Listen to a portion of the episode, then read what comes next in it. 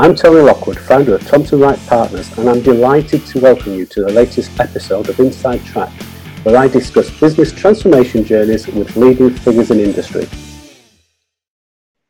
Today, I'm delighted to be joined by Richard Clissold Vasey. His background is different to many people that we've had on the podcast, uh, and I'm sure he'll explain more as we go through the show.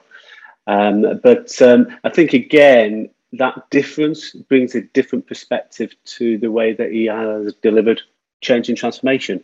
So, without further ado, let me introduce you to Richard. Hi, Richard, and thanks for joining us today.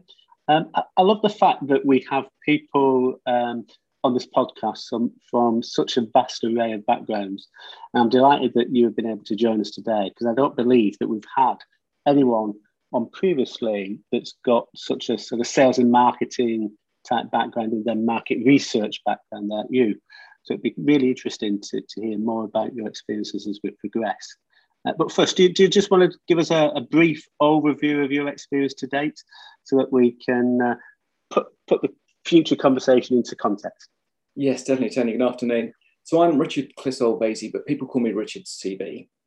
And my career has covered sort of three chunks.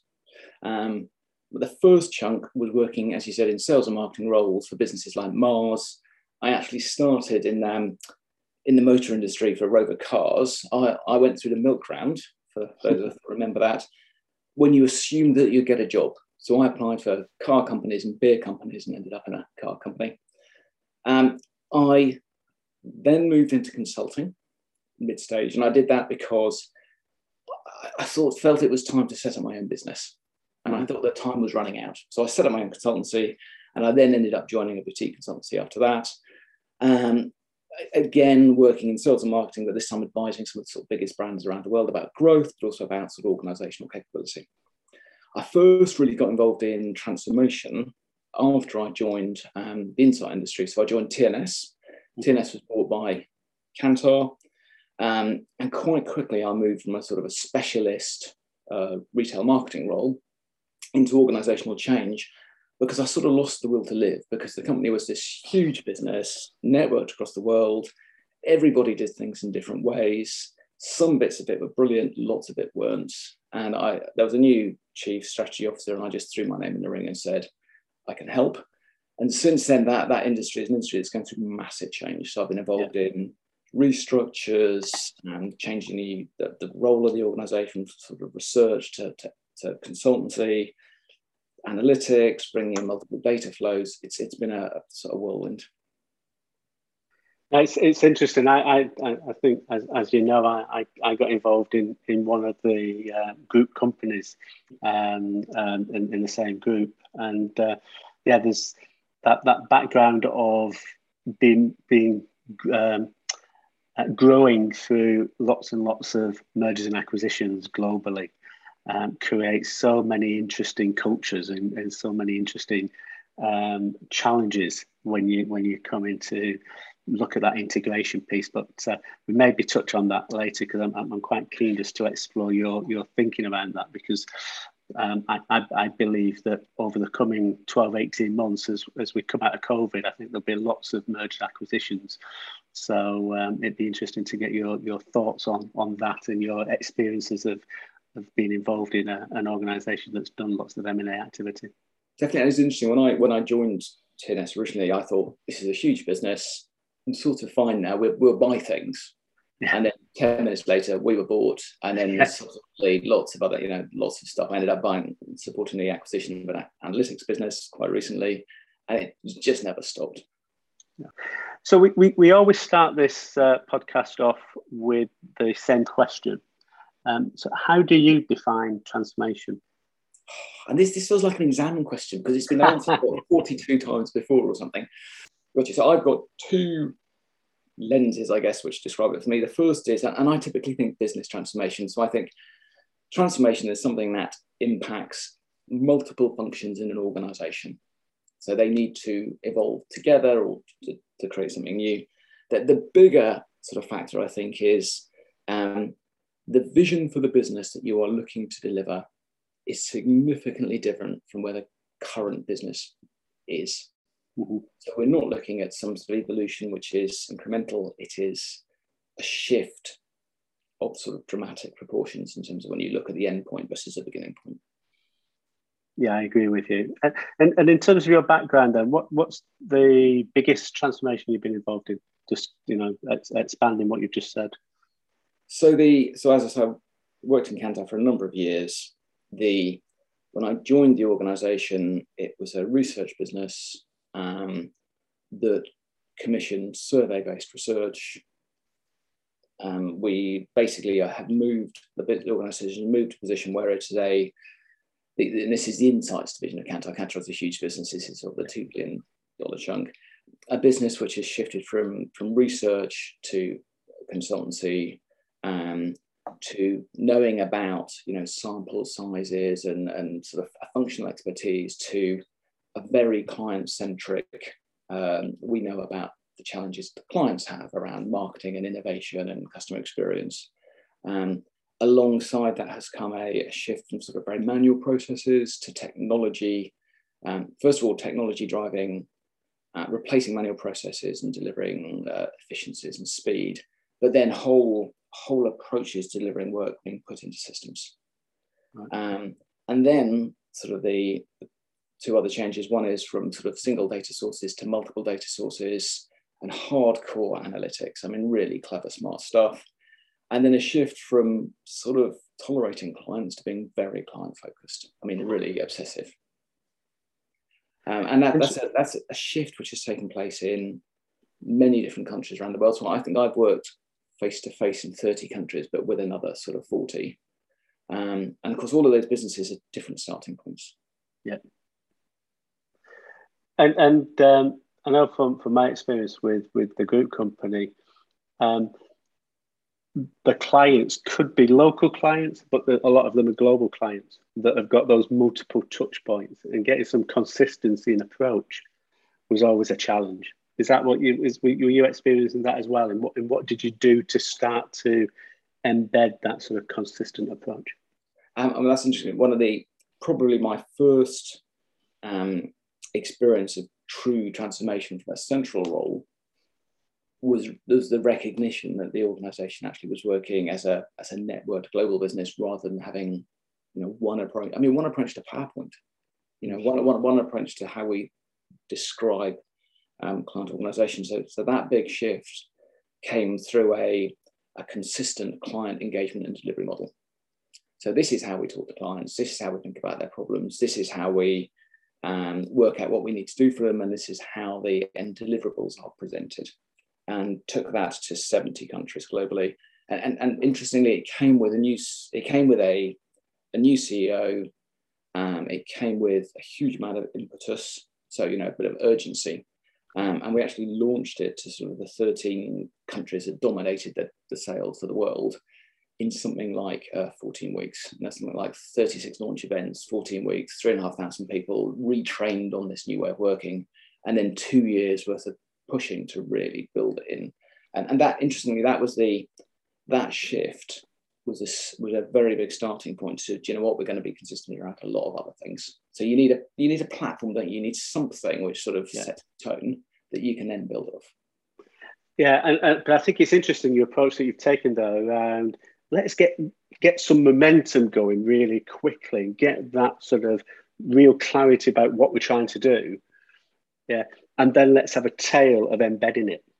I yeah. think uh, all too often we uh, organizations spend too long in that planning phase and, and it's almost reverse. It, it's it's we spent uh, uh, uh, uh we have like a long tail up front to plan it, and so we know the nth degree of what we're going to do, and then we we we we, we try to deliver it really really quickly, and and I find that sort of ability to uh, build something or get get the momentum and going, and then um, systematically look to improve and embed and, and and adapt in an agile way ends up delivering the the the, the uh, a much higher level of returns far quicker than doing it the other way.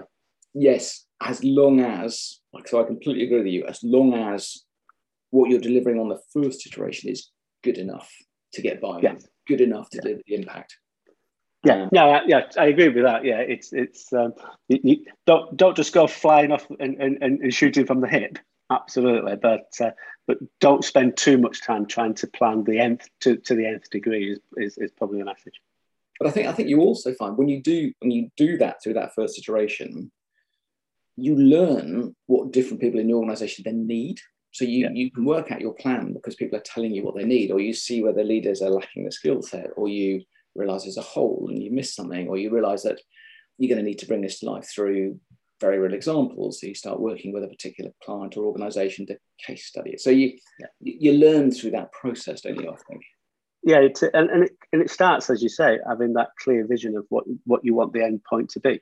Yeah, you know, you, you you're less concerned about how you're going to get from A to B, but as long as you've got the clarity about what you want B to look like or to, to, to feel like, then you can engage people and get them involved in in helping you to get from A to B. Can yes, and this is what I think we completely agree in that. Um, so you describe this is what we look, this is what it's going to look like, this is what it's going to feel like. It's not. There are four strategic drivers on a PowerPoint slide. Mm. It's you know as a, as, an, as someone in the team, whatever your job is, you've got to be able to get what it's going to be like for you in the future and what the benefits are and how it's going to work. And I, I feel like that's sometimes sometimes you don't know enough to really create as much as that as you really need. Or other times businesses just don't push that hard. And then you end up with a, a fluffy vision which people don't really buy. Yeah, I agree. So you talk a lot about people driven change. In, in, fact, I think that's your website address. So uh, tell me more about what you mean. Yes, certainly. And, and it's, it's my website address. I'm not actually selling anything. It's something that I've been banging on about because I I sort of truly believe it. And I and I having listened to a number of these podcasts and we've spoken a number of times. Um, and I guess probably the world that we've grown up in, um, I, have seen hierarchical management try and push change to organizations. Mm-hmm. Uh, and we've all seen very smart people get into a room and design something which they think is amazing and push it through an organization. And it, it just doesn't work. So, so my belief is that um, if you involve people, if they participate in design, the testing, the piloting, and the implementation of what you're doing, um, you build better solutions. You get to better answers, and people are more likely to get behind better answers. And if simultaneously you work to engage and communicate with the broader population, and this isn't just you know an email update, this is actually get them really thinking about that future that you're describing and keep them abreast of the changes and bring them into the problems that you're, you're, you're focusing on. And you, you build advocacy, you build ownership of the change, you build a momentum about what's going to happen in the future. Um, and therefore, rather than pushing something through the business, the business sort of picks it up and starts to run with it. And you can feel an energy change. And it's something I've experienced launching different things, you know, from a finance tool to a, you know, to a whole new operating model. Um, there's an energy around what you're trying to achieve. And that, that's that's how I describe people to change. Yeah, I think it's it's far easier um, helping people to pull something into a business, isn't it, than trying to push it in. And and and if you if you can get that dynamic where people are pulling it in because they want it and they believe in it, it, it it's it's a damn sight easier. And I don't know about you, but I, I've I have experienced that moment when you're standing in front of a smart young, a smart crowd, and you're explaining where we're going and what we're going to do, and someone asks you that question because they don't believe you or they, they're doubting how you're going to do it, and they're probably right because you know they know more than you because they're closer to how stuff works. Um, yeah. So the other thing about this approach is, you know, observation of how people work is so key because it's not the same as a job spec. It's not the same as what the board director thinks or even the line manager thinks. Mm. Um, so I think I, have had too many in my sort of former years critical moments where someone has sort of pushed back on something I've been trying to achieve and they've just been right. so to avoid that, there's a sort of self-correcting mechanism of getting people to participate as you go along, but without overwhelming the organisation. It can't be done in, in, a way which is, you know, administrative and you know, workshops every day. Yeah, but it, it's interesting actually. You you, you just uh, reminded me of a, a, um, a, workshop that we ran that I was involved in a good few years ago. But that that exactly what you just described um, happened, um, and um, we're, we're, talking about what the future is going to look like, what we're going to do, and and, and this um, uh, uh, this this lady in the back sort of put her hand up and said, "Can I ask a question?" And and and she was absolutely superb, at really sort of honing in on an issue that we didn't know the answer to. Um, um, oh, we probably we, we we had an inkling, but we didn't know the full answer to. Um, and it was the one question that you were like, "Don't ask me that question." Love it. Um, but it, it was it, we were fortunate and and and got a, a, bit of a get out of jail card um, in so much because we'd taken people on that journey and, was, and, and, and it was much more sort of a collegiate type of approach rather than us doing it to them or us driving it in. Um, other people within the within the room, not not part of the, the sort of program leadership team, but other stakeholders started answering the question. So, so we just let, let the conversation flow, and, and and off the back of that conversation, we got much clearer about what we were trying to do and what we needed to do than we had before we went into the workshop. But that's absolutely the key, isn't it? Is you're not pushing it on people; you're you're going on a journey with them. So you didn't go, no, you're wrong. Um, yeah, I, have experienced something similar where you know, with a fantastic colleague of mine, we created a new operating model for an organization. It was really smart. We were really pleased. We were putting it in front of the, the members of the leadership teams who hadn't been involved in its development so far. And, and we were pitching it as a, we'd like your input into something. But yeah. really, we did want them to say yes. Um, and someone just stood up and said, I just don't get it. And if you're going to present it like that, we should just give up because it's too complicated. Um, and it was one of those critical moments where you can either argue or you can listen. And you know, after the punch on the face is sort of ricocheted off, it's like, yeah, you know what, you're probably right. But are you arguing about what we've created? No. So you're arguing around how we presented it. Fantastic. We can work on that. Yeah. Um, so it's how you how you in the way that you describe it's how you involve people so that they feel they can tell you that. Because if if that woman hadn't asked that question of you, you'd still have a gaping hole yeah, no, absolutely. Yeah, you, you, want people to open up to you. You want people to challenge you, um, and and I think that's um, it's, it's a lesson I learned very early on that in any briefing or in any communication, start it off saying this is this is open to debate. This is all. We want you to ask questions. We want you to challenge back because we don't have all the answers. And that is almost gives you that get out of jail card because you say we don't have all the answers. We want to. We, we want your involvement. And, and I think that evolves through a process. So there's a point when you have nailed stuff down. So you shift the conversation to how do we communicate this or how do we implement this? But when you're happy that you have got the right input from people. Um, but I think what's also key is that you have the right people in the room. So quite often you, you can't have that conversation well enough unless you've got the guy from IT or ops or the woman from strategic sales or whatever it is together because people can't see even the questions when they're just sitting in their silos. But also having people from you know in different stages of their career and different levels in the organization. Because because very often it's it's it's the person who's either doing the work behind the scenes or to, talking to the client who experiences something that you just don't know about. Great.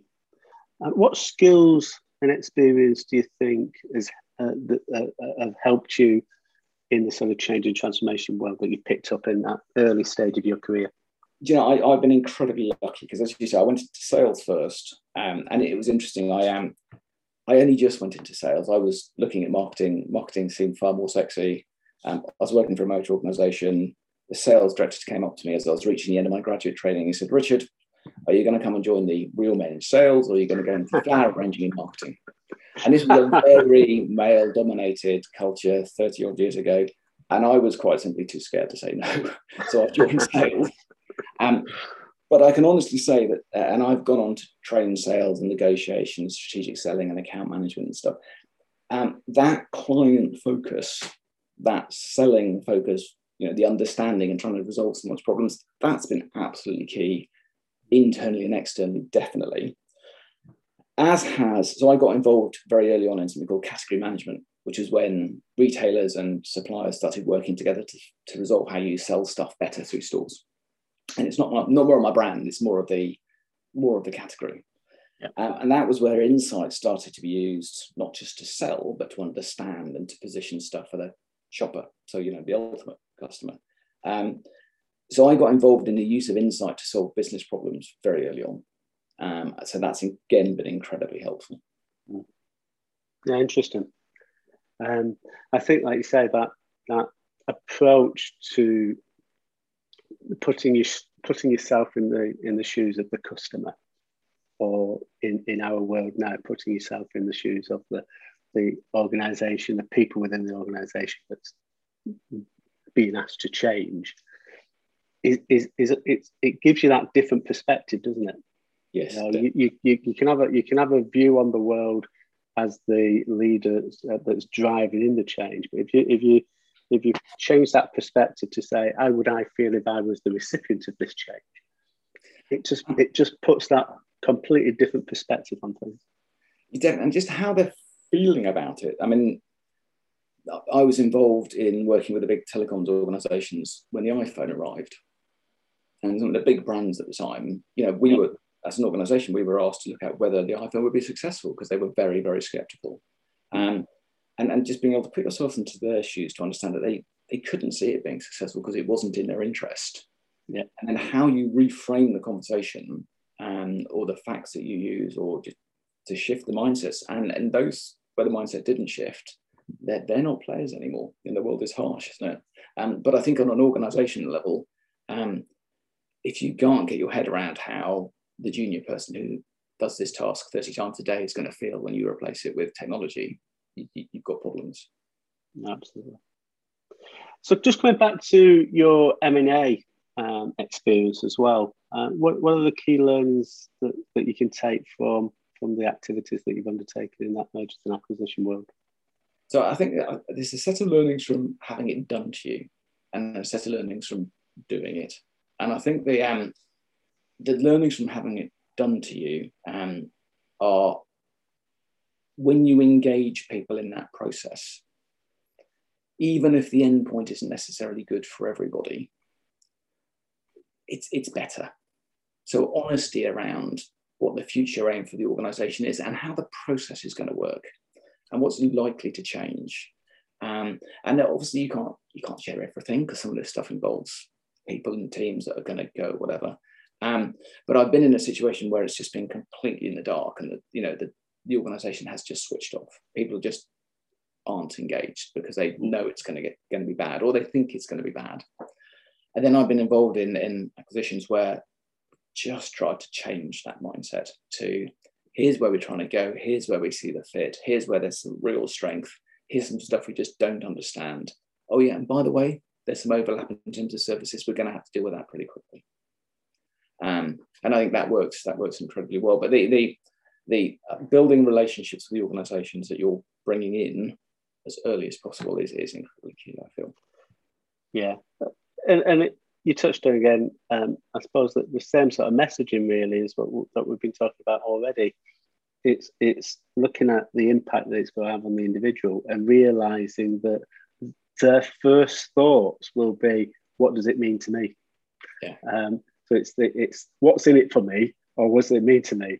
And, and and naturally, you start to think, especially if you are being acquired, if you're a part of the organisation that's being acquired, that your job's at risk. So it's it's what does it mean to me? Um, and, and and you've got to overcome those those questions. And sometimes you have the answers, and often you don't. But you've got you can't just ignore it. You've got to confront it. But that's the same, isn't it? For every change or transformation initiative that we run, ultimately it comes down to an individual where something is going to be different or not. Yeah.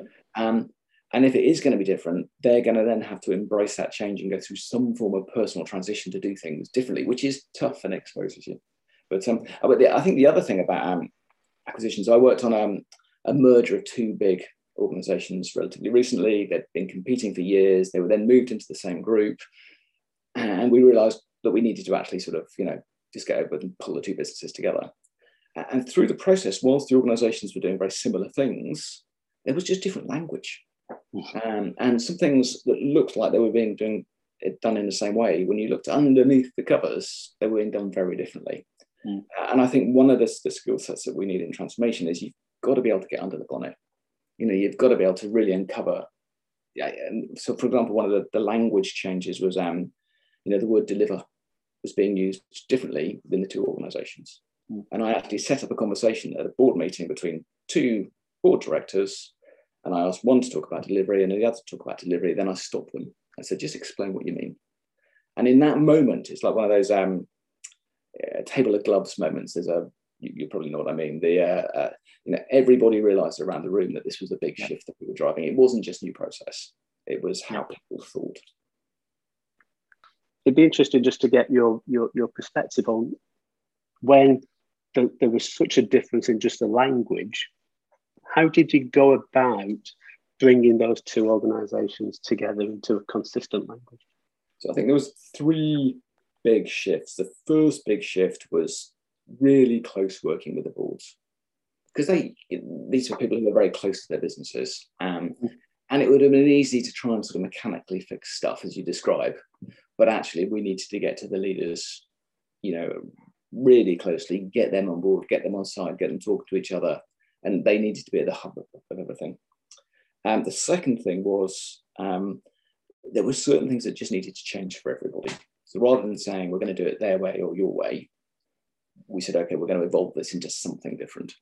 Yeah. Um, and even though that something different was built up with the component parts of both, and you know, it was launched very definitely something new. Um, and then the third thing was around culture and behavior culture. Um, I think that was such a big shift. So we actually did a cultural assessment of the two organizations. And that really showed how things like hierarchy um, were just seen as so different in the organizations. You, you could, you could, from the work that we did, you could sense the flashpoints that were going to come. So we focused very heavily on culture. We, um, you know, des- you know, we're very clear about the behaviors that were going to take us through to a new place uh, and make those behaviors hard things, not just a fluffy poster that goes on the wall, but you know, these are the two or three things that are going to make a difference as, as, as we work through this. And then, you know, we built culture and behavioral change very clearly into the um, you know the transformation of these two businesses because it, it, you know it was an outcome that we needed but also it was one of the things that motivated people to this new place yeah it, it's interesting isn't it? the uh, that, that, that cultural issue comes up time and time again and uh, even though organizations may have operated in the same industry worked in very, very similar ways in very similar geographies. Uh, when you when you go into each organisation, the culture is often very, very different. Uh, I, I, remember one of the earlier podcasts with uh, Ellie Holt, um, who did a merger of two big social housing organisations. She brought out that very that very point. Um, two housing organisations operating in the similar uh, parts of London, grown at similar sort of rates, um, probably initially thought that the cultures cultures would have been similar, but when they went into them, they're quite different. And and and and, and creating a new culture for the new organisation was the, the bedrock on which they they drove the merger together. Definitely, and well, interestingly, in this case, there were the two separate businesses were based both in in London, but then there was one of the businesses had a, a sort of a, an office based out of London, which was where the business originally evolved from. Mm-hmm. People had been there for many years, and they, you know, they were part of this phenomenal industry business and phenomenally proud. And they would always say, oh, "We do things differently here." Um, and, and I knew that we got it right on launch day when I travelled to that office specifically. I mean, we, we made sure we launched across the three offices equally. Um, and I arrived at that office on you know, the morning of the launch, and it had turned to the new branding colours, and people were fully on side.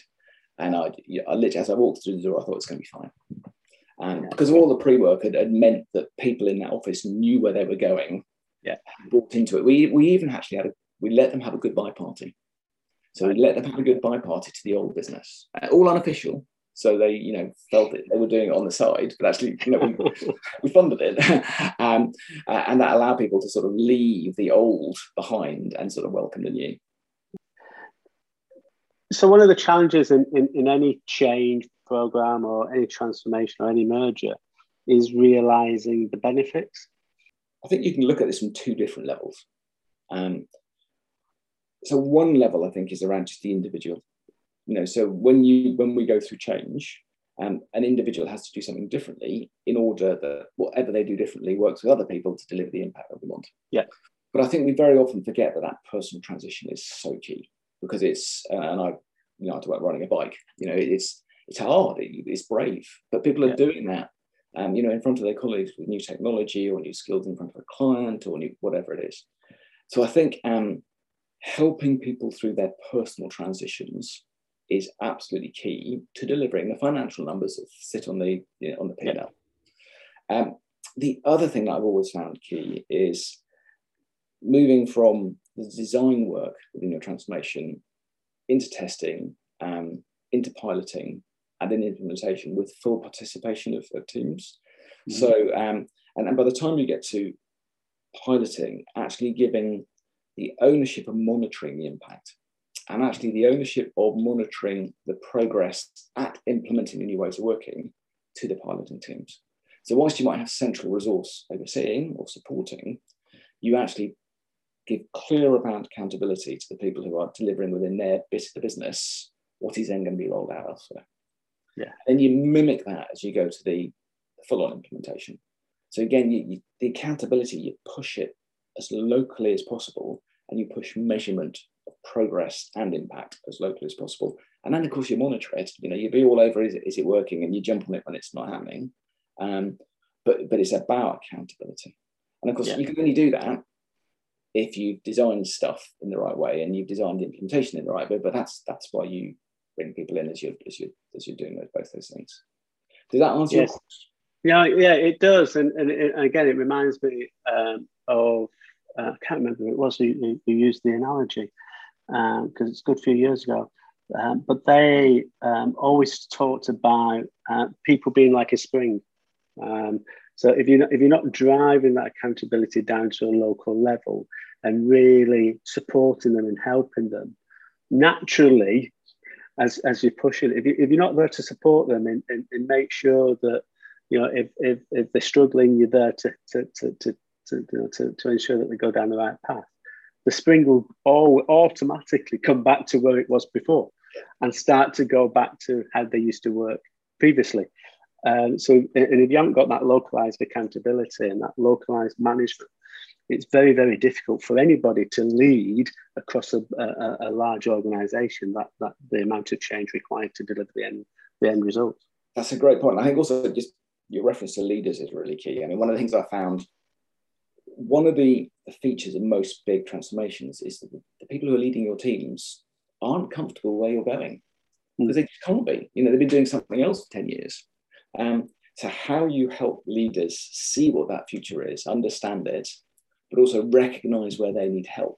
And that might need help in, they might ne- never need to do the thing that's coming, but they need to be able to talk about it or describe it or support others. Um, so, I think actively, one, getting real commitment around leaders from leaders to where you're going is key because very often yeah. we think we've got it but actually you haven't got you haven't got it and there's this continual barrier because you end up trying to you, you end up thinking that you've got a sort of connection in the business, but actually there's a couple of key people who say, yeah, let's just carry on the way you were, really. Yeah, it's a nice thing, but just, you know, just do what you did on the last Thursday. Um, and, and you only move them forward when they participate in the change, but actually when you help them go through the shifts. And, and sometimes the coaching by those leaders is quite raw because actually they are very exposed. Agreed. And and and the, the one thing that um, is easy to ignore um, is to ensure that their KPIs are changed as well. Because uh, I've been involved in a number of programs in the past that have gone wrong, and I've got brought in to sort of look to recover them. Um, and the, you know, the change, the change leadership team did everything right. They did all the communication, put all the support in, but you're asking someone to do this when they were being measured by this, uh, and uh, and they'd not changed the uh, you know they'd not changed the performance measurement for the individual to align it to the new the new ways of working. So the, the, the, the, managers were being sort of pulled from pillar to post. Right. And, they didn't know what they didn't know. You get the excuse. You get the excuse. Oh, yeah, but we set the we have set the objectives for the year, so we can't change it. Yeah, but we're changing the business. or, or you find that the KPIs are changed within the little bit of the business where most of the change is happening, but not in operations or not in yeah. finance. So you've then got these, you know, crunchy points where the different functions can't work together well. Yeah, yeah. Right? It's, it's like any change, and you've got to look at the end to end change because there's, there's the big ripple effects all the way through the business. You need to understand those ripples. Gotcha. And, and that's why you, uh, so you, you need to bring in that finance person, even if they're not involved in the, the new client centric shift that you're driving, because mm. something that they are doing is going to be monitoring these people or measuring it, whatever. So it's um, no, it's, yeah. it's key to be looking at all angles. So some of the programs you've been involved in have been quite big programs, you know, multi-year programs. I, I, how have you gone about maintaining the momentum? You know, you, you were saying earlier you, you started off getting that real momentum and then and then driving on the uh, engagement. But on a multi-year program, how do you how do you go about driving that momentum and maintaining that momentum? Ah, that's a hard question, isn't it? Because more often than not, that momentum doesn't happen because the next big thing comes along. Mm. Um, it, it's interesting. The um, so the the client engagement model I launched must be ten years ago now is was up until about a year ago still in place, um, but it had been through a number of rebrandings. Right. Um, and I, I think to maintain momentum, you've got to be clear how long you're going to put the real pressure on. You know, so the this launch of this particular thing, you know, we had two years where we we were on it, sort of creatively yeah. managing its central team. But then it needed to be owned by the business. But there still need to be some form of connection, some form of building the thing that we're doing into the strategic priorities. I think that the moment the strategic priority that we're working on suddenly becomes less strategic or just or just accepted, yeah. you start to lose that. Um, I, I, I don't have a magic answer other than you've got to keep it front of mind. You've got to keep it important for the leadership. You've got to keep tracking the impact of whatever you're doing. Um, but ultimately, you can't, as new initiatives come along, as, as the organization goes through a different change, you, you can't cover everything. I mean, mm. where I've seen this done most successfully is where the narrative around the change that you're driving uh, retains a central core yeah. and then it evolves over time. But you yeah. take what you need to forward, you allow some things to drop because actually you have moved on. Um, but the narrative that you, you run with leaders and teams across the organization allows you to keep on top of the things that have got to be driven. And, again, it comes down to leadership. If it drops off the leaders list, it drops off, it drops off everybody's list. Yeah, agreed.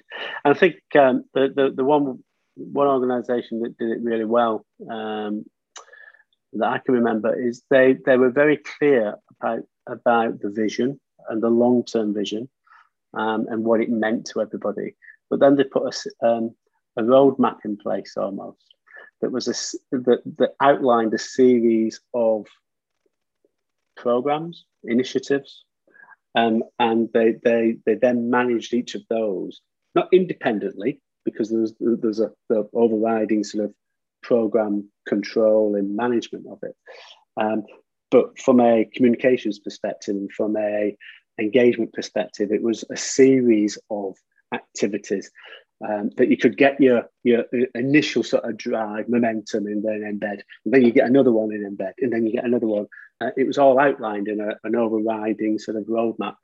Um, and and that I've tried to use that a few times and and um, it's uh, it's an approach that seems to go down reasonably well because it, it, it, just breaks that sort of three four year program down into nine 12 months I like that a lot. And and um, and when you about I, I'm thinking, you know, two, three, four years is where we've got to get to. I think one of the things is being honest, isn't it? So I, I worked on a, a, transformation where um, from day one, the conversation that I was having with the CEO was there's a lot of people out there who are just waiting till you move to your next job because they know you're only going to be in this for a couple of years. Yeah. So, and they're literally just, and people will tell you that. They'll tell you, yeah, we've just got to do enough to get through the next few years because then management will change. So yeah. if you plan for that, if you go, no, we're going to push really hard to move you now, but also we're going to recognize that when leadership changes, we glued down enough and are committed to enough that it's going to carry on rolling. Um, and I actually had a, an MD of a, it's actually a large German business turn around to me and said, yeah, well, yeah, you got us in the end. But, you know, for two years, we, we, did try and just like, just ignore you. But, you know, in the end, you, you got us and we had to move the whole business. Yeah. I remember um, one organization uh, about 15 years ago I was working with, um, and one of the mid mid mid managers came in and said, "Well, you know, if we keep our head down long enough, you'll go away, and the next initiative will come along." And that's what we've been doing for the last 15 years. So why are you any different? and that was the challenge almost on day one. Yeah, and if, you, if you've got that as a starting point, you know you know where the bar is. Absolutely.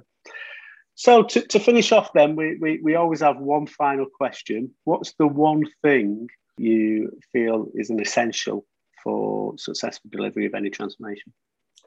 So I we've talked about having a great vision. We've talked about personal transition. We've talked about roadmaps. I think it's to do with roadmaps. I think when we the one thing that really matters is that people can see not just where you're going, but the steps that are going to take the organization there. I.e., we're going to build one of these, we're going to integrate this, we're going to, and then the steps for them. And that means for you, you're going to have to learn some of these skills, you're going to have to drop these skills, you're going to have to, and then the change starts to become real because they can see forward, they can see expectations, um, and they can start to believe that those stepping stones are actually going to take you to the transformation. So, irrespective of project plans or great ideas or big strategic shifts, simple clarity on the steps that the organization is going to go through and the steps that the individual goes through to get to that future place, I believe is so key. And of course, they then drive some of the activities that you that you do. No, perfect way of, of, ending and, and brings it right back to that people driven change agenda. I was trying not to use the words. I'm very glad you have. Brilliant. Thank you very much, Richard. Brilliant. Tony, thank you very much. Once again, Richard, thank you very much. A great way to spend 40 minutes um, in your company discussing your experience around change and transformation. Richard is an active member of the Transformation Leaders Hub, a place where people operating in project program change and transformation can come together and develop relationships and create collaborations and just get to know each other and build your peer group. Um, so if you haven't already checked it out, check it out today. See the link in the show notes. With that, once again, thank you very much for joining us, and I look forward to seeing you in a couple of weeks' time on the next show.